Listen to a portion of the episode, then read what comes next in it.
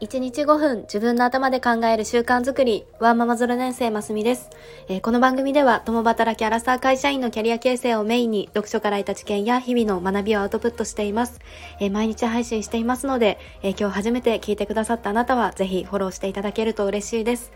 え日曜日、いかがお過ごしでしょうか？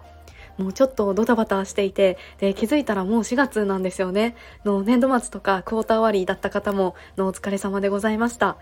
えー、我が家はあの先日からちょっとお話ししていた通り今日ようやくあの桜と一緒に家族写真を撮ってもらいました。でカメラマンさんもあのやっぱりこう桜の終わり頃なので立て込んでいてでお昼過ぎに撮影をしてもらったんですがあの1歳ちょっとの息子は撮り終わってもう速攻もういいお疲れ様でしたみたいな感じでもう抱っこ紐で速攻寝るっていうあの主役っぷりを発揮していました。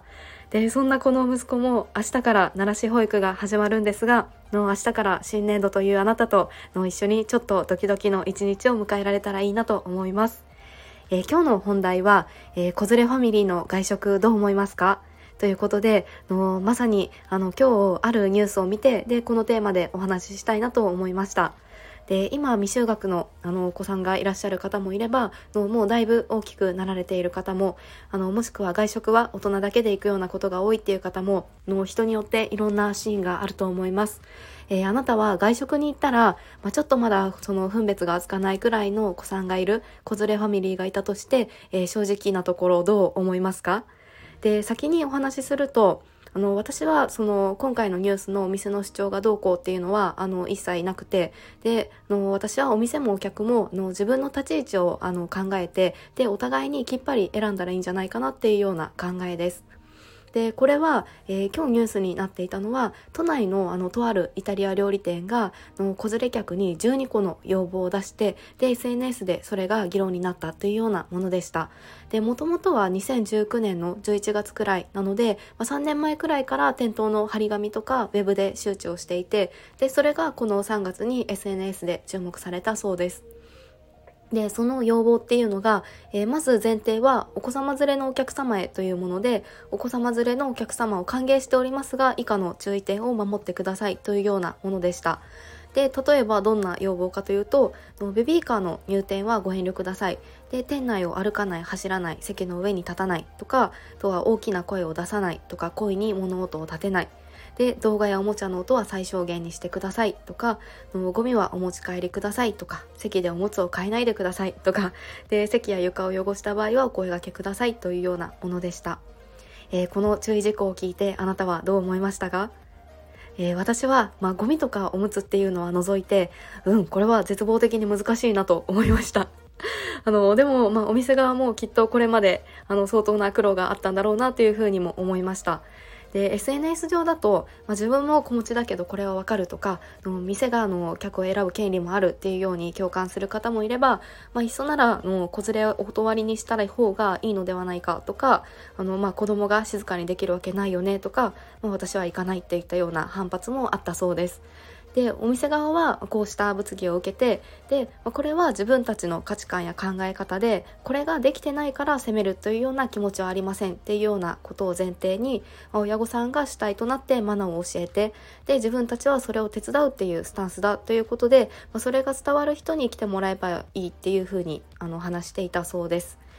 でまあそもそも何で子連れ客 NG にしないのかなっていうふうに私は思ったんですがそのお店の料理は子供たちにももともと好評でで手作りならではのその食材の味がわかるのかで本当にその子供たちがよく食べるっていうように親御さんも驚かれますとかで子供たちからも将来はこんな美味しい料理を作る人になりたいみたいに言われることもあるそうで、まあ、全てはその子供たちとその子育てをする親御さんへの愛情から決めた注意事項ですっていうふうにお話をされています。いました。まあ、これはお店側の話もよくわかりますよね。まあ、多分食材にもすごくこだわっていて、まあ、実際に子供たちからも評判が良かったりとか、もともと好意にしているお客様もいたりして、まあ、その居心地のいい空間とか関係性を保ちたいっていうのももちろんありますよね。で私は実際に、まあ、物理的にまだこのマナーを守るとかっていう年齢ではない子供がいるので、まあ、そもそも極力外食はしないとかデリバリーをするとかあとは旅行に行った時も極力室内で食べられるようなことを優先しています。でこの話で違和感に感じたのはの前提が子連れのお客様も歓迎しているっていうふうに言っているのに、まあ、物理的に子にも親にも難しい要望が書かれているからで、まあ、だからこそこの物議を醸す余地が生まれてしまったんじゃないかなというふうに思いました。でここからちょっと着想を得たのが私は新婚旅行でモルディブに行ったんですがでモルディブってあの1200の島があってで1つの島に1つのホテルがあると言われているんですよね。でその島とかホテルごとにテーマがあったりその宿泊の条件があったりします。で私が当時行ったのは年齢制限があってでそれは9歳以上からっていうのが決まっていてで実際あの宿泊中子供はもうほとんどというか1回も見ませんでした。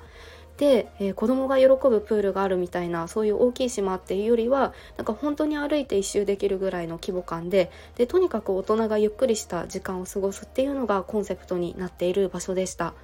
でこの1200の島があってでその家族構成だったりとかこのこの旅行でどう過ごしたいかとかもしくはそのホテル側もどういう顧客をこう想定しているかっていうのがその先頭にあるようなこの形っていうのは今回のこの話のお店側とお客側のこの選び選ばれる縮図というかあるべき姿なんじゃないかなというふうに思いました。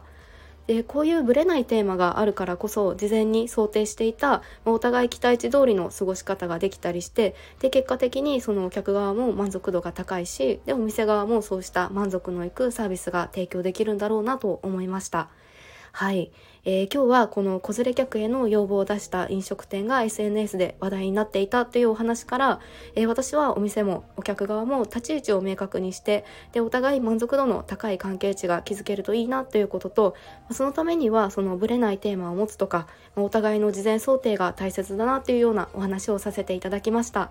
えー、あなたはこの子連れ客問題どう考えましたか？あとはあの子連れでどのように外食をされていますか？まあ実際子供があの泣いちゃったりしてこう迷惑をかけてしまうかもっていうのはめちゃくちゃ焦るんですよね。の分かるよっていう方もの今日はそうでない方もぜひいいねボタンやフォローしていただけると嬉しいです。えー、今日も聞いてくださってありがとうございます。それではまた明日お会いしましょう。